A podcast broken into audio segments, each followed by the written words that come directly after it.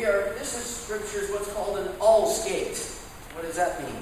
It means we have finished up our series on Joshua, and we have not started a new series yet, so I'm going to preach from whatever I feel like preaching, uh, whatever's on my heart. So hopefully I'll meet you where you're at. So we're looking at Psalm 16, 1 through 11.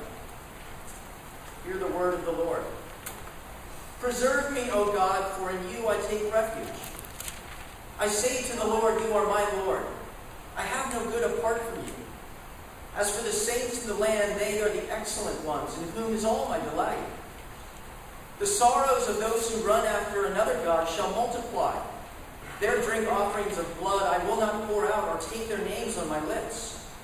The Lord is my chosen portion and my cup. You hold my lot. The lines have fallen for me in pleasant places. Indeed, I have a beautiful inheritance. I bless the Lord, gives me counsel in the night. Also, my heart instructs me. I have set the Lord always before me, because he is at my right hand, I shall not be shaken. Therefore, my heart is glad and my whole being rejoices. My flesh also dwells secure. For you will not abandon my soul to Sheol, or let your Holy One see corruption. You make known to me the path of life. In your presence there is fullness of joy. At your right hand are pleasures evermore. The word of the Lord.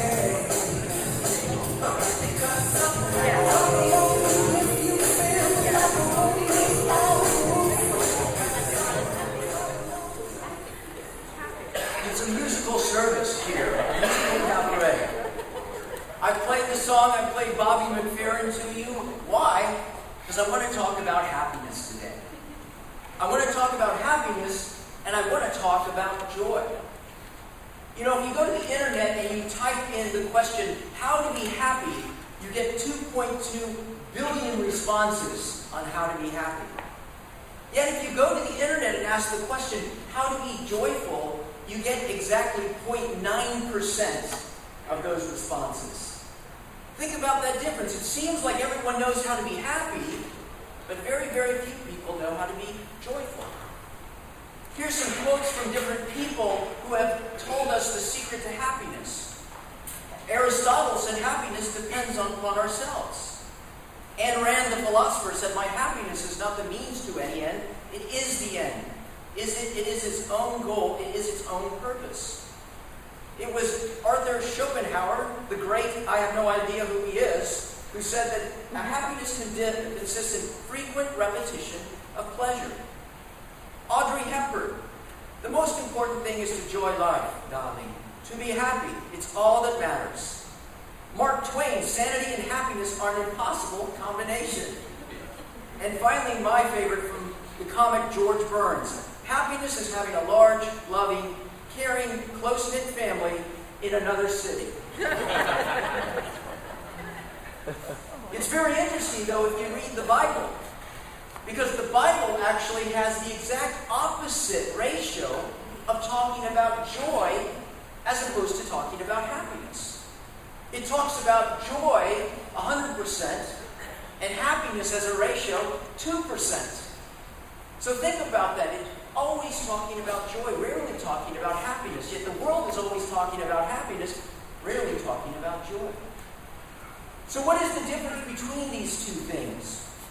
Psychology Today took a crack at it. They said that happiness depends on circumstances, situations, events, and people, and places, and things, and thoughts. It's also external circumstances, some hopes hope for a relationship, hope for the future. Happiness is future oriented, it's dependent on outside situations or expectations or events to align with your desires. Happiness is in circumstances. But joy is not external, rather, it's internal. It rests not on circumstances, but rather on your identity. Joy comes when you make peace with who you are, where you are, why you are, and who you are not. The question, however, I think they almost get it right, psychology today. But the question is, who am I? Why am I? Who am I not? See, those are questions that I cannot simply invent myself. They must rather be discovered. I want to suggest to you that the most important question of your life is not who I am, but rather whose I am. Who do I belong to? From where does my existence come? See, you can create happiness, but you can't create joy. Joy is like that pot of gold at the end of the rainbow. You know it's there somewhere, but you can never get to it on your own volition. You don't find joy, joy finds you. For joy is a symptom. But as we look at this psalm here, we see that the psalmist has found joy. Verse 11, You make known to me the path of life. In your presence there is fullness of joy. Verse 9, My heart is glad, and my whole being rejoices. What is it that this psalmist has discovered? How has he found what joy is? This is the answer. That joy is the natural consequence of a decision to delight in God. I'll say it again. Joy is the natural consequence of a decision to delight in God. The greater the devotion, the greater the delight. The psalmist chose to delight in God, and he received the delight of God. And as such, if we want to truly know joy, we must choose also to delight in God. There are three things I want to talk about that I see in this passage. The decisions that the psalmist made, decisions that we must make. Firstly, a decision to devote, a decision of devotion. Secondly, a decision to depend, a, division, uh, a decision of dependence. And finally, a decision to delight. So, a decision to devote, a decision to depend, and a decision to delight. Well, let's break these things down. A decision de- of devotion. Know, the word devotion is all over the place in the Old Testament. It's all over the place. For instance, the Israelites were set aside. They were a people devoted to God, and God was devoted to them. In the conquest of the Canaan lands that we've been spending time in, in, uh, in, uh, in Joshua, God commanded the Israelites to devote to destruction the Canaanites because of their evil, because of all the things. They were put under the ban, they were devoted to destruction. Remember that sermon I preached on, on Ai and Achan? When he took some of the plunder and he put it underneath his tent? And God's anger burned against Israel. Why? Because all of that was devoted to destruction. It was to be set aside entirely. This word devoted, harem in the Hebrew, is from where we get the word harem. Harem, a group of women set aside and devoted for the king. That is their what they have been uh, assigned. That is their uh, devotion. That's their uh, position. And so this psalmist demonstrates his devotion with what he says. He demonstrates it with his words. Look at verse 2. I say to the Lord, You are my Lord. I have no good apart from you. Notice he says to the Lord, You are my Lord. I have a friend of mine, we talk religion all the time. He actually went to a Presbyterian college, and we talk about the Lord. And he knows about the Lord. But there's a big difference between him being the Lord and being my Lord. The psalmist says, You are my Lord. And in fact, I have no good apart from you. You are the one from all good comes. It comes to me. See, devotion is declaration. He declares his Lord, but he also declares his crowd. Verse 3 As for the saints in the land, they are the excellent ones, in whom is all my delight. What he's saying is, I am not only devoted to you as Lord, but I am devoted to your people. Your crowd is my crowd. I love your people. I am along with those that have been devoted. I'm one of them that has been devoted to you. Your people are the excellent ones. Verse 7 and 8 I will bless the Lord who gives me counsel. In the night also my heart instructs me. This word bless, barak, means to bow the knee. See, he's demonstrating, he's declaring with his words that he's devoted to God. But he's also demonstrated his devotion not just with his words, but with his actions. Verse 8 I have set the Lord always before me. Because he's at my right hand, I shall not be shaken. I set before you. What, does that mean? A good translation, if you look at Psalm 119, says, I have chosen the way of faithfulness. I have set your rules before me. Devotion is obedience. In other words, I do have a leader that I follow. I play follow the leader rather than being in front. God, you direct, and I follow through your statutes and your rules and your laws. I demonstrate my devotion in following your statutes. You are set before me. I set before you. You are my, because you are at my right hand, you will not, I will not be shaken. Right hand means God's strength. You are my strength. Psalm 16:4 The sorrows of those who run after another God shall multiply. Their drink offerings of blood I will not pour out, and take their names on my lips. See, devotion is obedience, but devotion is also denial. He's saying, I'm going to follow you and set you before me. And the way to do that is I'm no longer going to follow this. I'm no longer going to do what these other people are doing. I'm going to deny their practices. I'm going to deny their religion. And I'm going to bless the Lord who gives me counsel. In night also my heart instructs me. We see the picture of a man who is constantly listening, constantly obeying, constantly careful to declare and demonstrate his devotion with his words and actions. See, he's made a decision, this man. He is devoted to God. And it's a beautiful picture. You know, I have a picture of devotion. It's a wonderful one. It happens to me every time that I walk into my house. Her name is Sadie. Sadie is my dog. I am not a dog person per se, but I sure am a Sadie person. Sadie is what we call cuddly. She's cute and she's ugly. Sort of like a, a Chewbacca in miniature, right? We keep waiting for the letter from the Westminster Dog Show to come along, and yet it seems to get lost in the mail every time. But this is Sadie in my arms as we go on uh, a trip in the car. If you notice, she's looking up at me.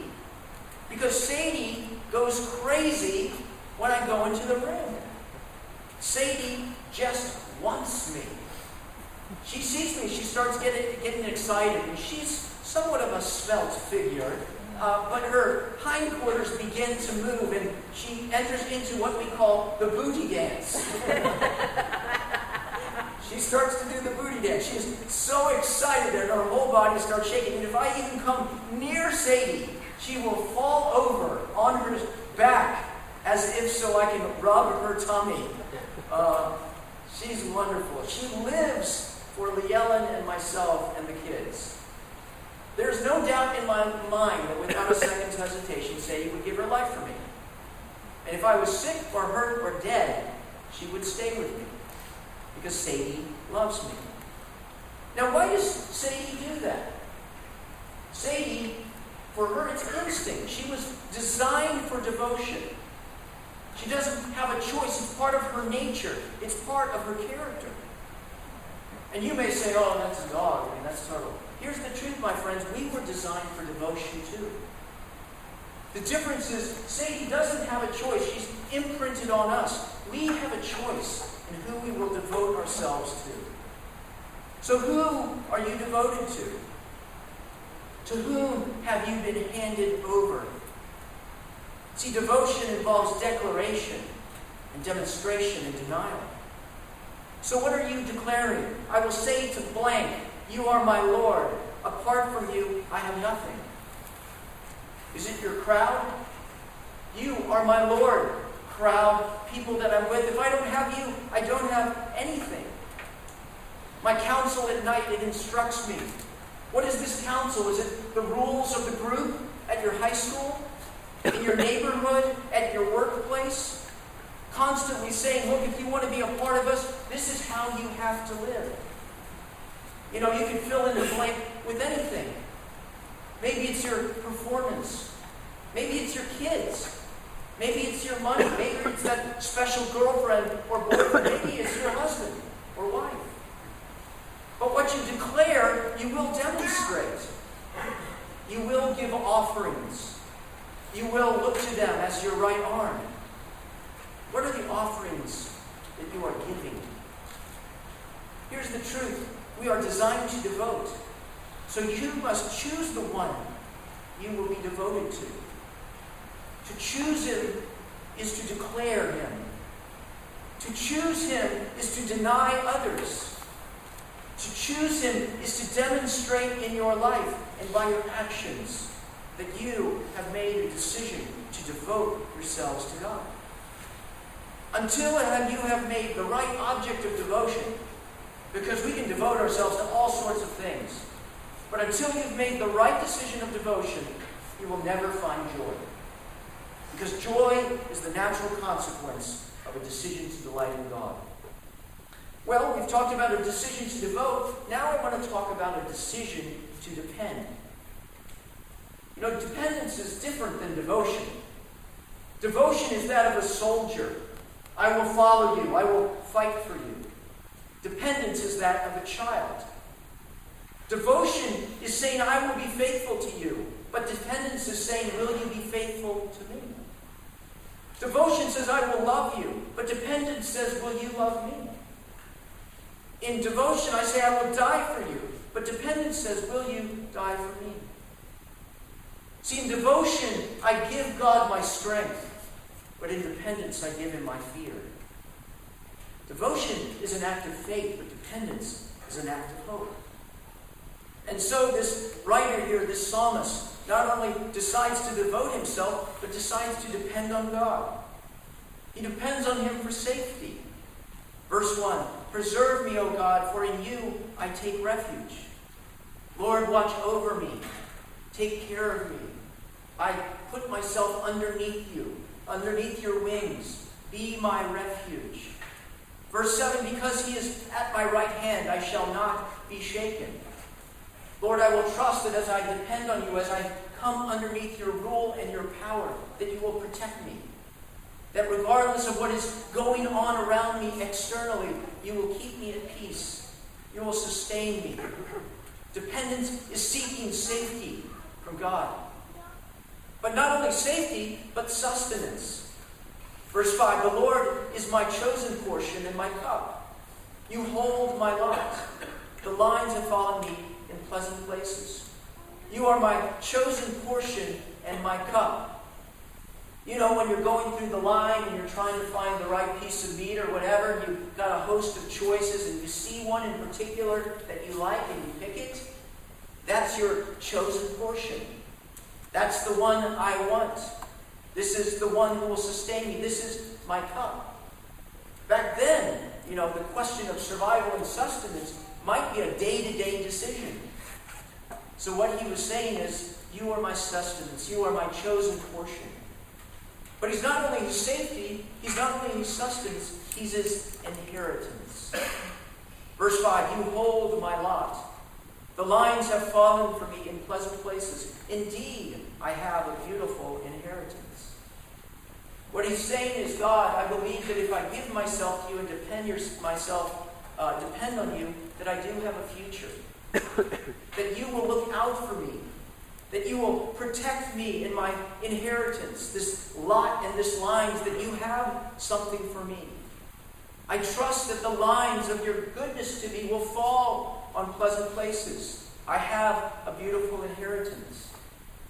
See, the psalmist isn't worried about his treasure of gold being stolen. He's not busy hiding and protecting and doing all these things because he trusts in the inheritance of the Lord. Finally, the Lord is his life. For you will not abandon, verse 10 says, my soul to Sheol, nor let your Holy One see corruption. You won't leave me to death. You won't abandon my soul to the grave. You will not let me see corruption. You will uh, underpin me. You will take care of me. You will watch over me forever. The psalmist, he places his need on God. He brings his aching heart, his aching head to God and says, I depend on you. Help me. You know, Sadie is not only devoted to me, but Sadie is dependent on me. It's her very nature, it's bred into her. If I was to release Sadie into captivity, she would not last a day. She would be taken down by a chipmunk or a squirrel.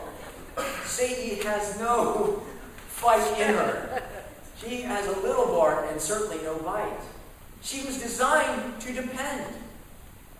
And so, because we love her, we keep her safe. We have her kennel at night. We say, Come on, Sadie, get your kennel. And she just bum, bum, bum, bum, bum. She wants to be in that little cage. She's never worried that we're going to come back for her because we keep her safe. And we also sustain her. At about 5.30 tonight, Sadie will start to get excited because food time's at 6. And so it's when I'm not there, you know, Leon says, she's only, she only does this when you're around. Because I, I love to feed her. And so at 5.30, Sadie comes over and she's just looking at me. And she's doing the booty dance and she's looking at me, waiting because she knows that I am the one that sustains her.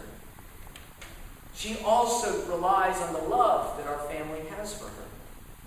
I think forget the food, forget the sleep, that Sadie would die if she did not have love. For she lives to be loved by the ones who own her. She trusts us for the future, not just because she has to, but because she wants to. she was designed for dependence, and so are we. You know, for many of you, dependence is scary. Might be fine with devotion, but not dependence. You can be strong and devoted, but I don't want to have to depend. I don't want to have to lay myself out there. Why is should you be devoted? Why should you be devoted? Because he is the truth. He deserves my allegiance. But for you, God may be your Lord, but he's not your Father. But God says, I want you not only to devote your life to me, but to depend on me. Here's a test for you to know whether you depend on God. Is he your safety? Is he the one you run to when you are afraid? And everyone is afraid at some point, even if you do not show it. Is he your sustenance? It's not wrong to have a job, it's not wrong to draw a paycheck, but at the end of the day, is it your paycheck and your company that watches over you, or is it God? Is he your inheritance? Are you trusting in the blessings that he has? Are you excited about heaven? and seeing Him and the glory He has prepared for you? Are you so busy counting things that are in comparison to God, nickels and dimes, that you aren't even enjoying this glorious inheritance? Is He your life? Is He the reason that you live? Is He where you find yourself? You were designed to depend, and so you must choose who you will depend on. You must choose God who will watch over you, God to take care of you, God to give me a future, God to give me life.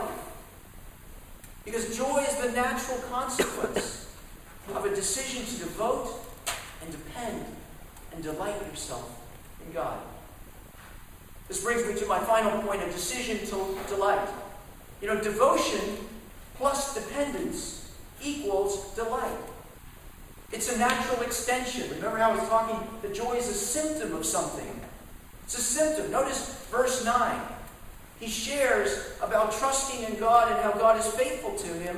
And then he says, Therefore, my heart is glad and my whole being rejoices. Notice the therefore. The reason why I'm glad and my whole being rejoices, my flesh also dwells secure, is because he has made his decision. He's all in with God. God is my king, he is also my father. And I've set the Lord always before him. Therefore, my heart is glad, and my whole being rejoices. To rejoice literally means to enjoy the possession of. I have him, and he has me. He experiences this joy because God has delivered him. In verse 11, the psalmist says, You make known to me the path of life. In your presence there is fullness of joy. At your right hand are pleasures forevermore. You have made known to me the path of life. You know, so many people are in such a hurry to get somewhere and they have no idea where they're going. They're running to stand still because they can't find the path to life.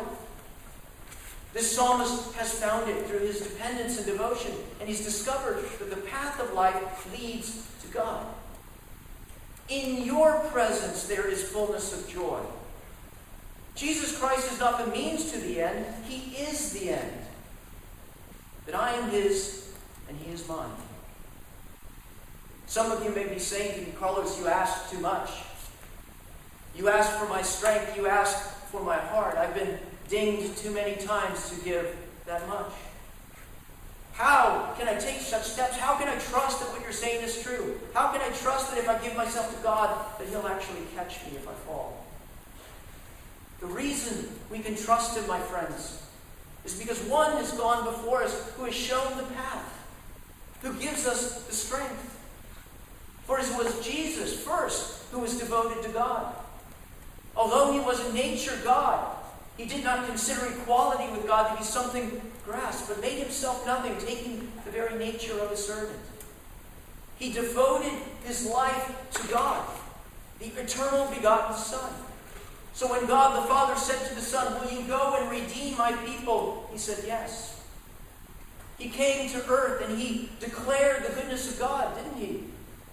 He declared with his words, he declared with his actions.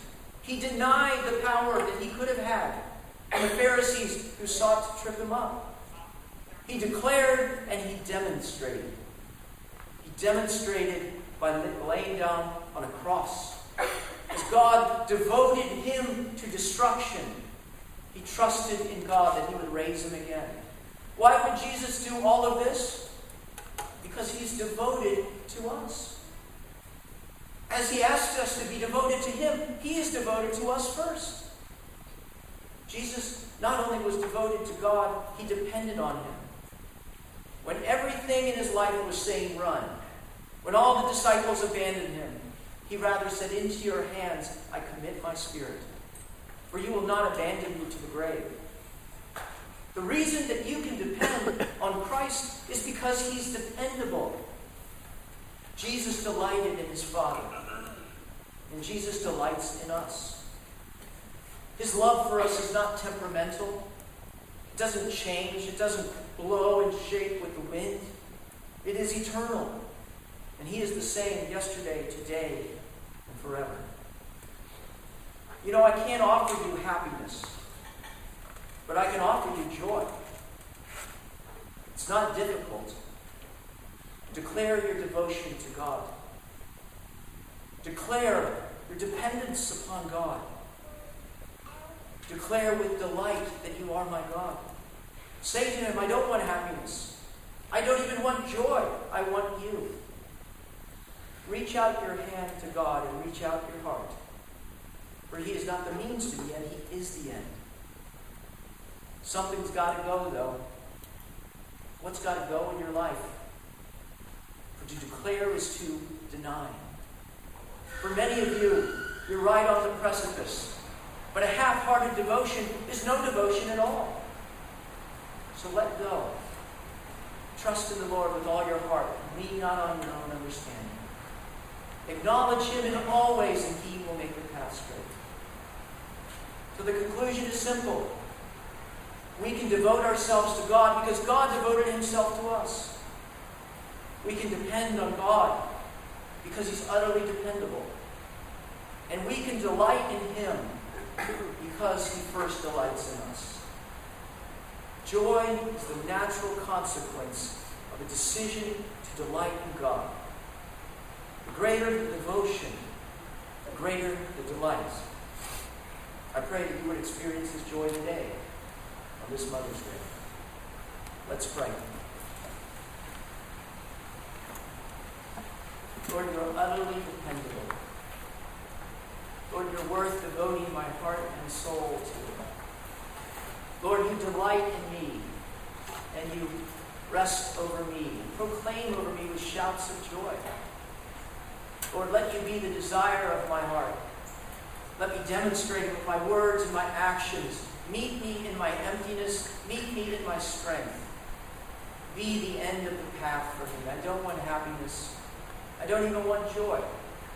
I want you. We pray all these things in Christ's name. Amen.